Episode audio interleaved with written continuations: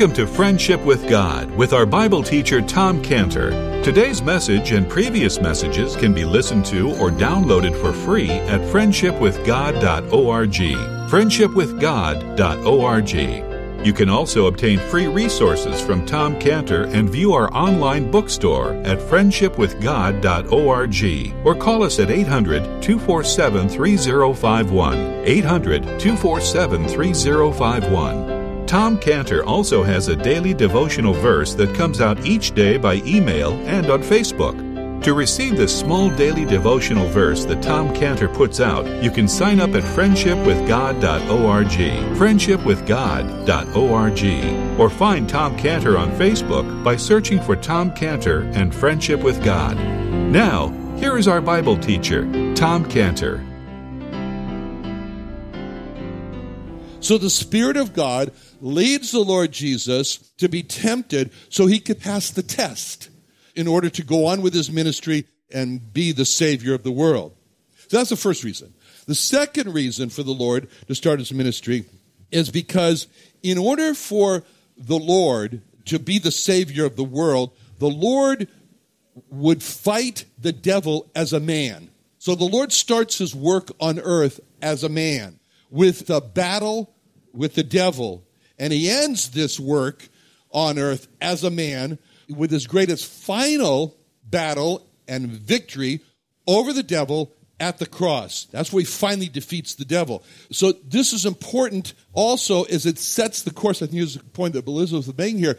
This is the importance because it sets the course of his battle with the devil. So it's appropriate that he starts off with a battle with the devil there. The Lord's a fighter. And the third reason for the Lord to start his ministry by in this being tempted is because the Lord is our great high priest. He's not just our high priest, he's our great high priest. Nobody in the Old Testament had this title of great high priest. Had, he starts off his ministry by being tempted, showing that the Lord could be tempted. First of all, it shows us the Lord could be tempted as a man. And that made the Lord a special high priest to us, which is the point that Diane was making, which is from Hebrews 4.15, Hebrews 4.15, where it says, we have not a high priest which cannot be touched with the feeling of our infirmities, but was all points tempted like as we are, yet without sin. So these three key temptations here, in a general sense, they encompass all the temptations that you and I face in life. So from the start of his ministry, he endures these temptations. He's touched with the feeling of our infirmities. And what we see with these temptations is how we look at them here, and we're going to see this, is that they increase in ferocity. They're increasing in intensity. They're increasing in drama as you go from, you know, you're turning desert into a bakery full of bread. And then the next temptation is to gain the admiration of all Jerusalem and all the people by casting himself down in the temple. And then finally increases in intensity to gain the whole world. Gain the whole world. So that shows how the devil operates, how he increases the intensity of our temptations. First of all, it's interesting that there are here three temptations. That means there wasn't just one, there were three, which meant that the Lord had to overcome the first temptation and that didn't insulate the Lord from facing the second temptation. And when he overcame the second temptation, that didn't insulate him from facing the third temptations. So that shows us, that teaches us that if we win over one temptation, that doesn't guarantee us that we're not going to face another temptation. And looking at these temptations, you know, like that, you know, the one, two, three of what he faced there, it can seem a little discouraging. Oh, just fought this first one, another. I won. Oh, another one. Oh no, you know. I mean, it can kind of get you down. But on the other hand, the good news is there wasn't a fourth one. there wasn't a fourth one, and that's encouraging that there wasn't a fourth one because it shows that in the case of the Lord, and in our case too, our temptations are numbered and metered by God. If the devil had his way, there would have been a fourth one there would have been a fifth one and then never ending. But no, The Lord makes it very clear about these temptations in 1 Corinthians 10:13, 1 Corinthians 10:13 where it says, "There has no temptation taken you but such as is common to man." But God is faithful who will not suffer you to be tempted above that you are able, but will with the temptation also make a way of escape that you might be able to bear it. So God is numbering and metering and measuring the temptations that we face and say, okay, that number, no more. Okay. That intensity, no more. And it's all designed with the goal so that we're able to bear it, overcome it, and be successful. Okay, now, so the Lord Jesus, He's our shepherd, and He knows what we have to suffer, and He says, and so that now it's the Lord Jesus who is saying to the devil, this far and no more. And the devil has to ask permission. Has to ask permission. Well, how many and what intensity can I? And this is what we see in Job in Job 112. In Job 112, we see the devil appearing there and he's asking for permission. It said, And the Lord said unto Satan, Behold, all that he hath is in thy power. So that's his possessions. Only upon himself put not forth thine hand. And so Satan went forth from the presence of the Lord. So he had a permission to go so far, Satan did, and he couldn't go any farther, and that's was that.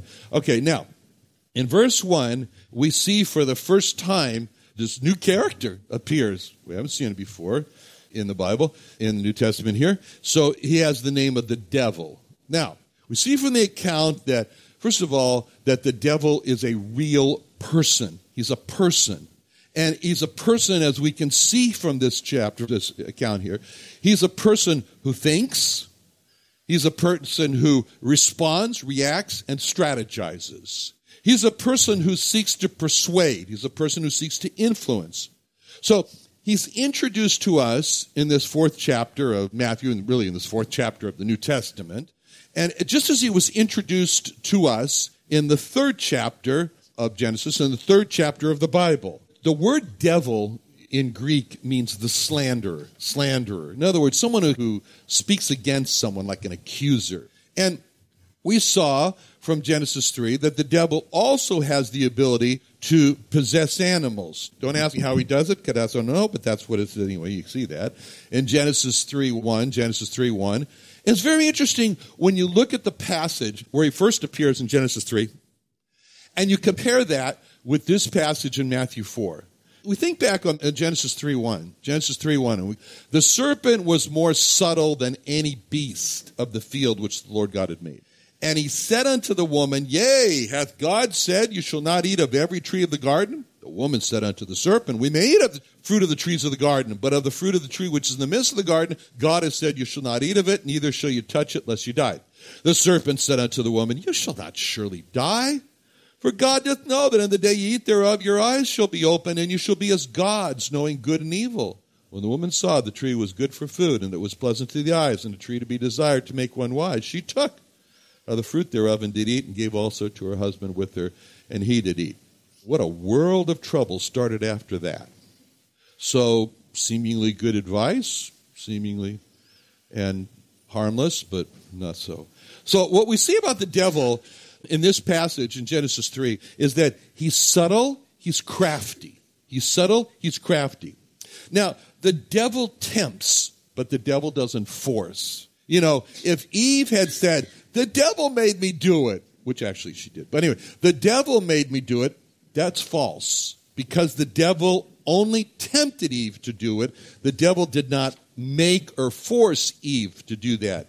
Eve did it from her own free will, although she was influenced by, but nevertheless. So we see from the history there and the history here, and as a matter of fact, the devil is actually called in this passage of Matthew 4, the tempter. He's the tempter. So the tempter entices. That he entices. And that's how the devil is described as an enticer in 2 Corinthians 11.3. 2 Corinthians 11.3 says, But I fear lest by any means as the serpent beguiled Eve through his subtlety, so your mind should be corrupted from the simplicity that is in Christ. So this is the devil. He's a tempter. He's an enticer. Okay, you can use the word seducer. He's a seducer. But when the Lord goes to describe the devil, he chooses two words to describe him in John 8, John 8 44. John 8 44, he says to, to his enemies, You are of your father the devil, and the lust of your father you will do. He was a murderer, that's the first word, from the beginning, and abode not in the truth, because there's no truth in him. When he speaketh a lie, he speaketh of his own, for he is a liar. So those are the two words that the Lord uses to describe the devil murderer and liar. And the devil has a realm in which he's the prince, in which he's the king of. And this realm is described in Revelation 16:10. Revelation 16:10 which says, "The fifth angel poured out his vial upon the seat of the beast, and his kingdom was full of darkness." Full of darkness, and they gnawed their tongues for pain. So the devil is the prince or the king over a realm called the kingdom of darkness. The kingdom of darkness. It's a kingdom of pain, it's a kingdom of darkness. Now, this term, the devil, that's used here in the Bible, the Old Testament doesn't have this term. You will not find this term, the devil, in the Old Testament. Instead, it's the word Satan, Satan, Satan. And you ask yourself, well, what does that mean? Well, it's interesting because we have a unique kind of uh, opportunity to see the definition of this term, Satan, Satan, in what King Solomon said to the king of Tyre, named Hiram. The King Solomon was explaining to Hiram why he was going to build the temple, why his father didn't build the temple. And he said in 1 Kings 5 2, 1 Kings 5 2, Solomon sent to Hiram, saying, Thou knowest how that David my father could not build an house unto the name of the Lord his God for the wars which were about him on every side until the Lord put them under the soles of his feet. But now the Lord my God hath given me rest on every side, so that there's neither adversary nor evil occurrent. So here's Solomon. He's explaining to Hiram that his father David could not build the temple because of all the wars that he fought. And then Solomon is explaining that there's no wars, there's peace. As a matter of fact, that's what the name Solomon means peaceful. And so, explaining all of this to Hiram, that there's peace, there's no war, Solomon says to Hiram in 1 Kings 5 4, 1 Kings 5 4, there is neither adversary, he says. And when he used that word adversary, which is translated adversary, he used the word Satan. In other words, and so that gives us the key to understanding what the word Satan means. It means a warring opponent, a warring opponent, an adversary. So, a warring enemy. Satan is a warring enemy of God. Satan is the adversary of God. Satan opposes everything about God. And if there's a person who stands up for God, then Satan opposes that person. So when the Lord Jesus starts his work in this chapter as God who has made himself in the weakness of man, we see Satan step in to fight with the man, the Lord Jesus. And we see the Lord Jesus in this chapter as the consummate fighter with Satan. The Lord is the man of war as he wins this battle with Satan. Now, it's interesting that this first hand to hand combat, this hand to hand battle, so to speak, between the Lord Jesus and the devil, it takes place in the wilderness. In the wilderness. Okay, so as we mentioned here, this is right after a time of great blessing of his baptism and then he's led out into the wilderness to be alone. Now, this uh, battle didn't happen in the beginning, it happened after 40 days. So there was this 40 days when he was alone out there. And, you know, that's a good thing for the Lord to be alone. It's a good thing for us to be alone. You know, we spend we spend so much time with people that it's just kind of becomes kind of a treat for us to get alone with God. I mean, we get so busy in life that you know, we go to sleep and we're thinking about all the stuff that maybe we did and we need to do. And tomorrow, you know, I'll get all that stuff done tomorrow. And so when we wake up, the engine starts up again and we're thinking about where we left off before we went to sleep on what we got to go do. And so this pressure is there to, and so the thought of, no, I'm going to have this quiet time alone with God, that gets abandoned so easily. Or if we do have a quiet time with God in the morning, there's so much pressure to see that, view that quiet time with God as just an interruption in our what we got to get done for the day. So that that happens, then the value of the quiet time alone with God, it's lost. It's gone. And it's a, so what's obvious is that it's a tough struggle. It's a tough fight. First to even have a morning quiet time with God, and it's a tough struggle to make that quiet time with God a valuable quiet time. It's a tough struggle. And it's a struggle of choice. It's a real battle with choice. And the picture that we have of the tough struggle in this matter of spending alone time with God in the morning is the person of Mary, the sister of Martha, where Martha had succumbed.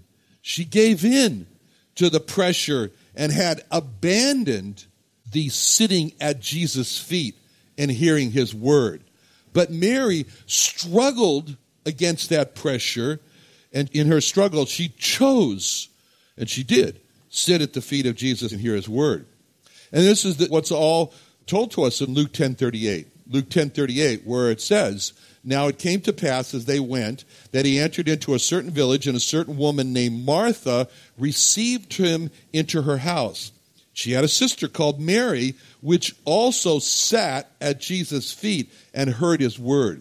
But Martha was cumbered about much serving and came to him and said, Lord, dost not thou care that my sister hath left me alone to serve? Bid her therefore that she help me.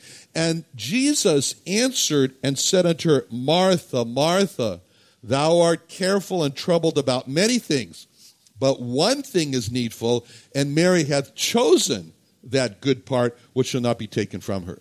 So this picture here is that Mary is struggling, struggling through with her choice of no matter how much pressure is put on me to get involved with this great list of urgencies, I've chosen to put everything aside and sit at Jesus' feet and hear his word. And commenting on the battle that she faced and the struggle and her choice that Mary had made, the Lord said that she had chosen the one needful thing, and that was not going to be taken away from her.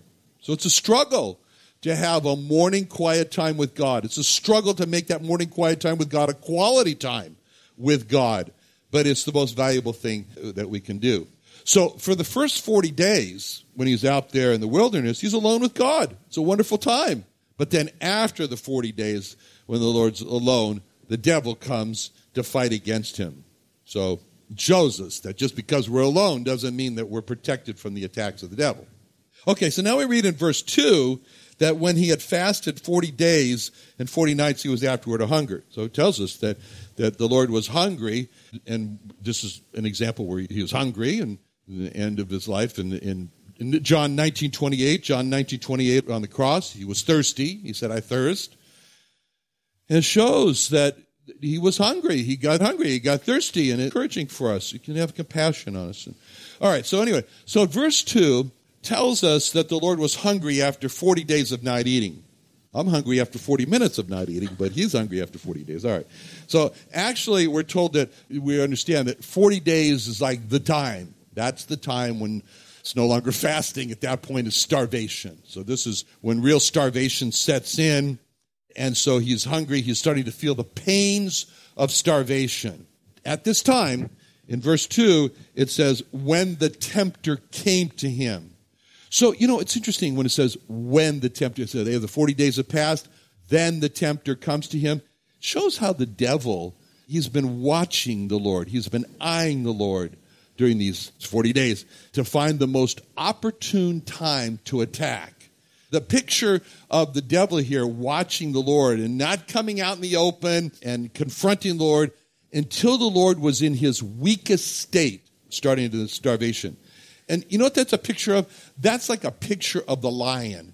The lion who stays in the grass, in the long grass, for example, and just follows, is what they do. It just follows a herd of water buffalo or a herd of elephants or a herd of wildebeest or antelope and just watches them. That's all he does. The lion just sits there and watch, come out, and so he can see the lion, just kind of watches. And what the lion is watching for is that one individual who's going to be the weakest one in the herd you know, that young one that gets separated from his mother. You know, that old one who can't keep up with the herd. You know, that wounded one that drops behind. It's just watching for that one. That's what happens there. And, and when that one is seen, then the lion targets that one and just waits patiently for his opportunity when that one is in the greatest vulnerability. Then he strikes. That's what's happening here. That's what the devil is doing here with the Lord Jesus. He's watching the Lord Jesus during these 40 days. He's patiently waiting for the opportunity. He's in his greatest vulnerability, which comes after the 40 days of not eating. And then he moves in for his great assault, his attack. This is important for us to see because it causes us to realize that the devil is a lurking lion watching us. He's watching us. He's waiting for the time of our greatest vulnerability. And this is what we're told in 1 Peter 5 8. 1 Peter 5 8. 1 Peter 5 8 says, Be sober, be vigilant, because your adversary, the devil, as a roaring lion, walketh about seeking whom he may devour. He's patient. The devil's patient. If it takes 40 days, he's got 40 days. That's not a problem for him. And then he makes the great assault. So he comes out finally in verse 3. It says in verse 3 The tempter came to him, he said, If thou be the Son of God, command that these stones be made bread. So what we see here, how the devil attacked the Lord at the point of his greatest vulnerability, which was his hunger. And that shows us how the devil He's like a tailor. He's like a tailor with our temptations. And just like a tailor measures, studies the person, cuts the cloth to make the jacket that fits perfectly, the devil studies us and he cuts the cloth to make the temptation that fits our vulnerability perfectly. Now, it's interesting how the devil comes on the scene here. Like I said, the devil doesn't come on and says, Hi, I'm the devil. I'm the adversary of God. I'm the opponent of God. So let's get on with it. He doesn't do that. He really comes on like a friend. It's kind of like a friend. He's saying, Hey, pal, I see you're pretty hungry. Can I just give you some friendly advice? Why don't you just use your power? You've got all this power. You're the Son of God. Why don't you just use this power and turn these stones into nice, hot, steaming, fresh bread? The kind you can smell the yeast the strategy of coming like a friend is all designed to get the Lord to say, Yeah, that's a great idea. Why don't I use my power to turn these stones into bread? Why didn't I think of that? Thanks. That's what he's after. But of course, you know, the devil would say, No, don't mention it, just trying to help. In other words, the way he comes on appears so friendly. It's so friendly. It's got some good friendly advice. Well, I'm just coming to try to help you out. You're so hungry, I tell you. Just, he's just being a friend. That's the way he appears. And that's how the devil first approached Eve. The devil, again, you know, didn't come to Eve and says, I'm the devil, I'm, you know, the arch enemy of God. Didn't do that. I'm here to oppose you. Anyway, the devil came to Eve just some friendly advice. He says, you know, did you get a good look at this fruit over here? It's got great benefit to it. It's going to open up your eyes. You know, your eyes, they look a little closed. So it's going to open them up you know, and you're going to be like God. You're going to have this wonderful knowledge of good and evil. And so that's what he's doing with Eve. He's just saying, Can I just give you a little friendly advice here? You know, you're not really going to die if you eat this tree in the middle of the garden. Let me tell you, God's jealous of you. You know, He doesn't want your eyes to be open because you can become greater than you are. So, my friendly advice for you is just, just do it. Go for it. Eat from that tree. And again, he wants Eve to say, Oh, thanks for the good advice. Okay. When he does this, comes in with this friend as a friend, he's really transformed himself into a friendly angel of light that's giving good advice. And that's what we are told about him in 2 Corinthians 11 14. 2 Corinthians 11 14 says, No marvel, Satan himself is transformed into an angel of light.